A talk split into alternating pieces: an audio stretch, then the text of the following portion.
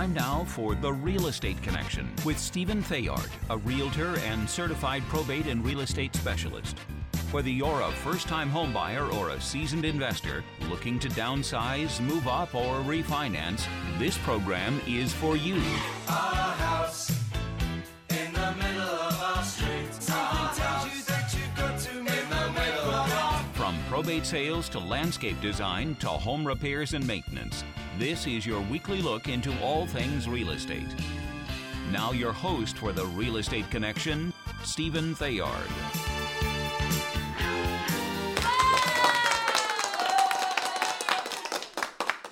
Hey, everybody, everybody, everybody. Welcome to the show. Welcome to another episode of the Real Estate Connection, sponsored by Good Patriot Realty, a salute to home ownership. Hey, I want to thank you for joining me on another episode of the podcast today. If you are not subscribed, please, please, please go to Apple Podcasts and subscribe there. That way you'll never miss another show. If you are watching um, on YouTube later, because it's going to be uploaded, hit that uh, like and subscribe button uh, so you never miss another episode as it gets uploaded. And so you'll always be in the know about the show. All right. Okay, so today's topic, we're going to be talking about something interesting I'm learning and you're learning with me.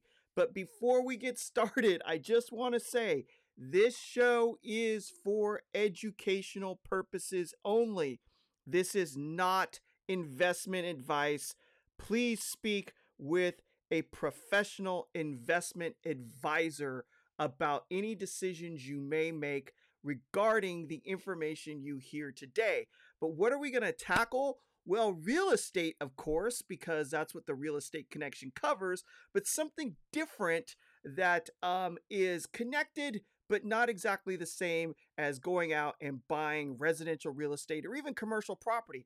We are going to talk about uh, a little thing called the Real Estate Investment Trust, as they have acronymed it to be a REIT. So if you're like me, you've probably been around the block and you've probably saved some money, done some investing in your life, and you may have been in some circles and heard this term tossed around from time to time, and you politely smile and nod. Um, but you know, you're like, what's that? And so, but life takes you off in another direction and you really don't investigate it. Well, today is your day. We are going to go over what a real estate investment trust is. Now, if you do have questions about regular real estate, whether it's listing a home or selling a home or buying an investment property for yourself, please do not hesitate to call me, Stephen Theard at Good Patriot Realty at 408 472 0817. Again, 408 472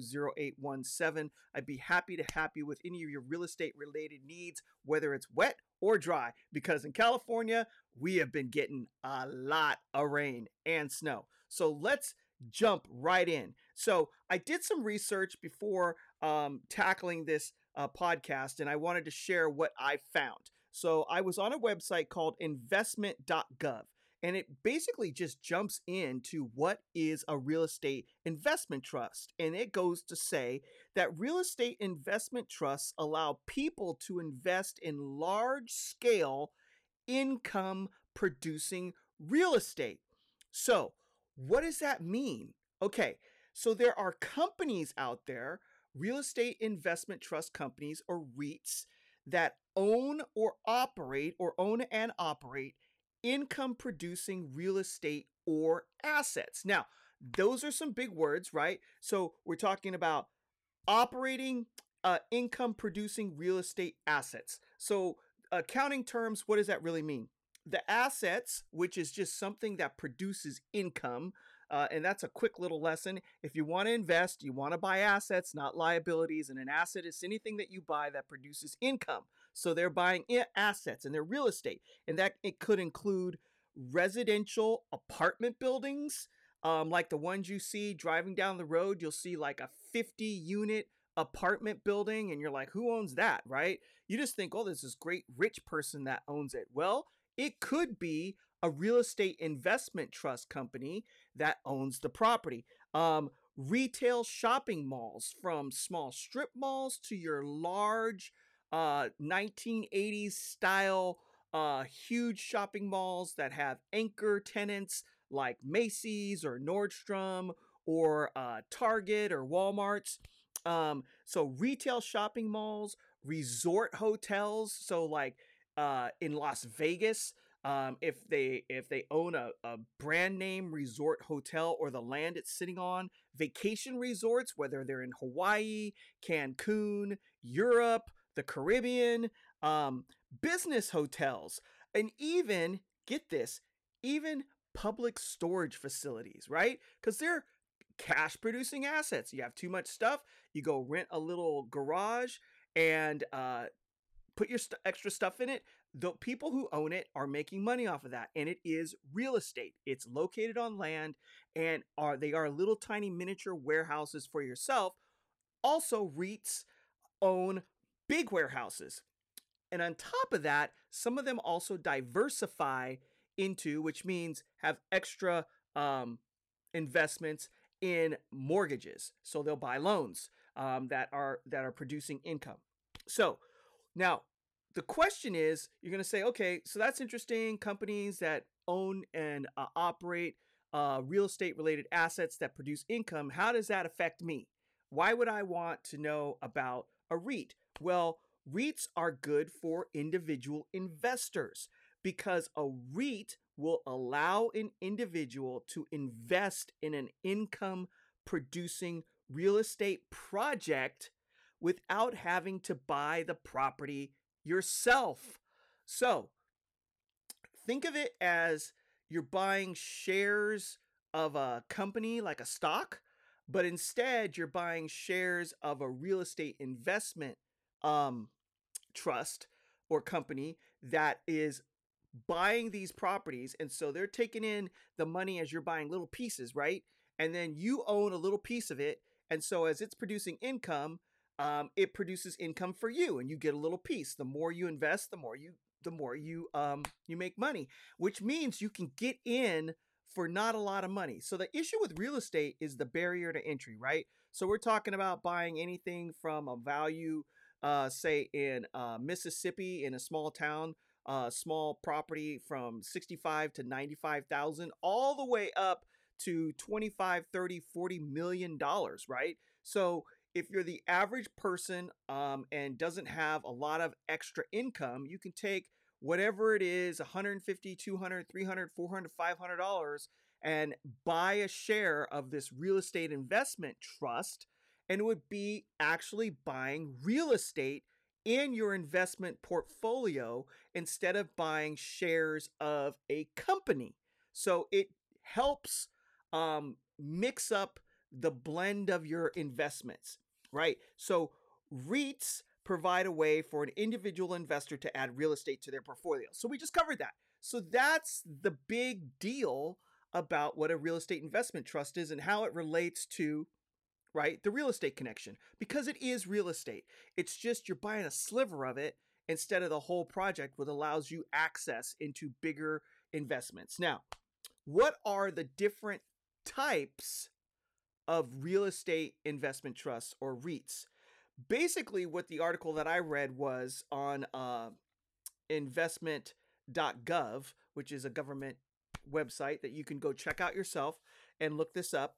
Um, but it will allow in in uh it's REITs that are the difference in REITs are those are that are traded publicly on in a public stock exchange or REITs that are not traded publicly on a public stock exchange. So basically, you have say the New York Stock Exchange, um, or you have um, the Nasdaq. Um, so other the two different public exchanges. Well, there are real estate investment trusts that are on those exchanges where you can buy directly uh, pieces of or shares of those of those trusts on a public exchange. And then there are also um, real estate investment trusts that are not on public exchanges that you can buy as well.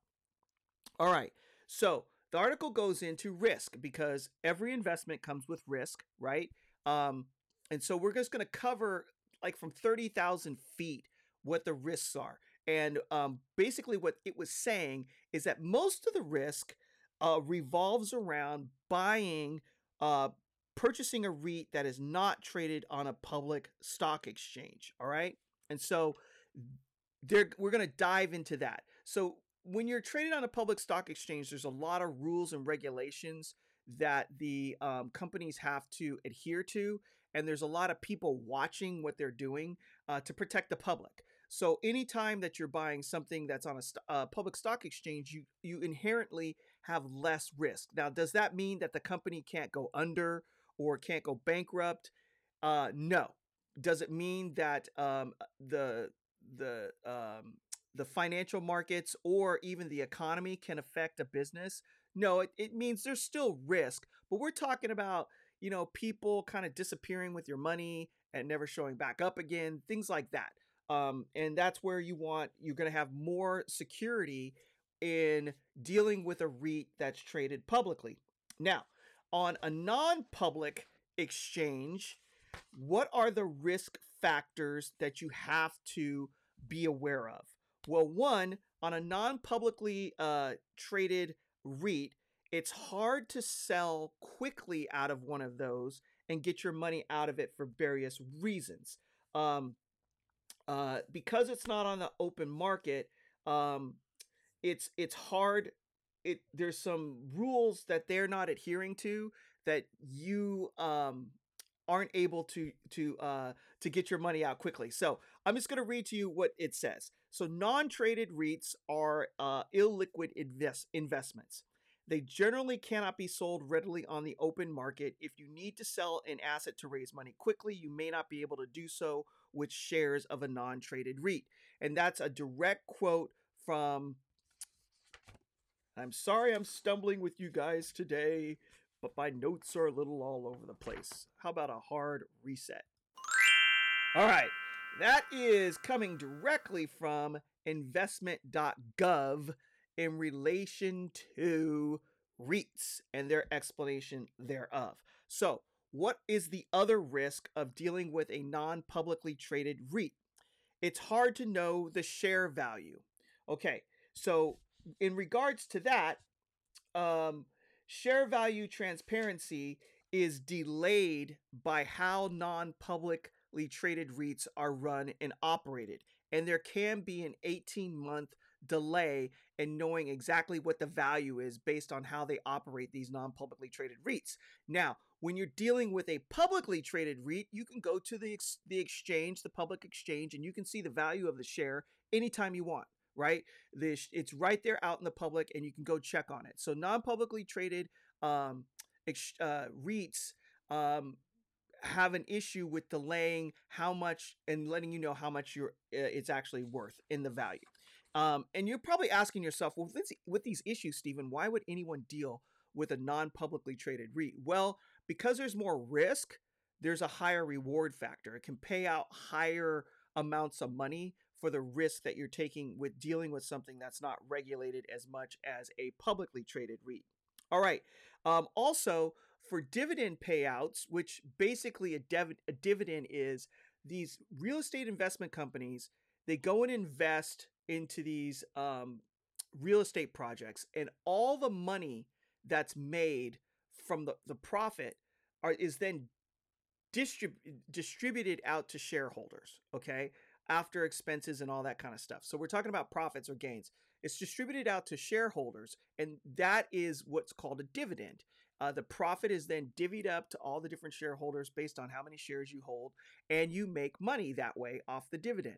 Um, so when you're dealing with non-publicly traded REITs, um, they have a they tend to go beyond um, exceeding the funds from their actual operations um, and start digging into some uh, investment capital to pay out higher dividends, which then makes them not have enough money sometimes to purchase the next project.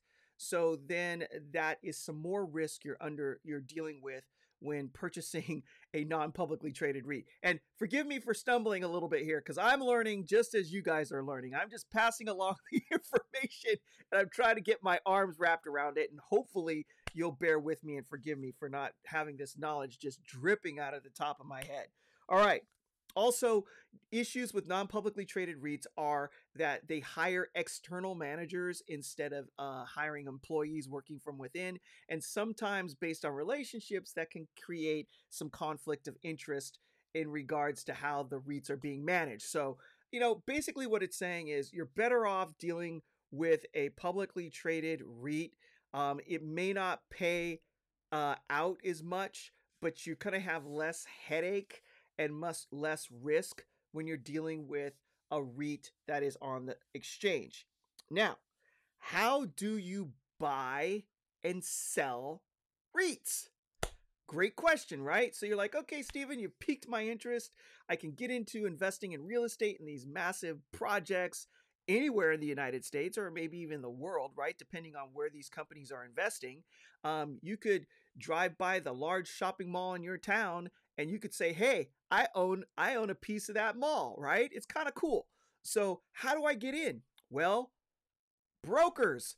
Just like in residential real estate, you go through a broker.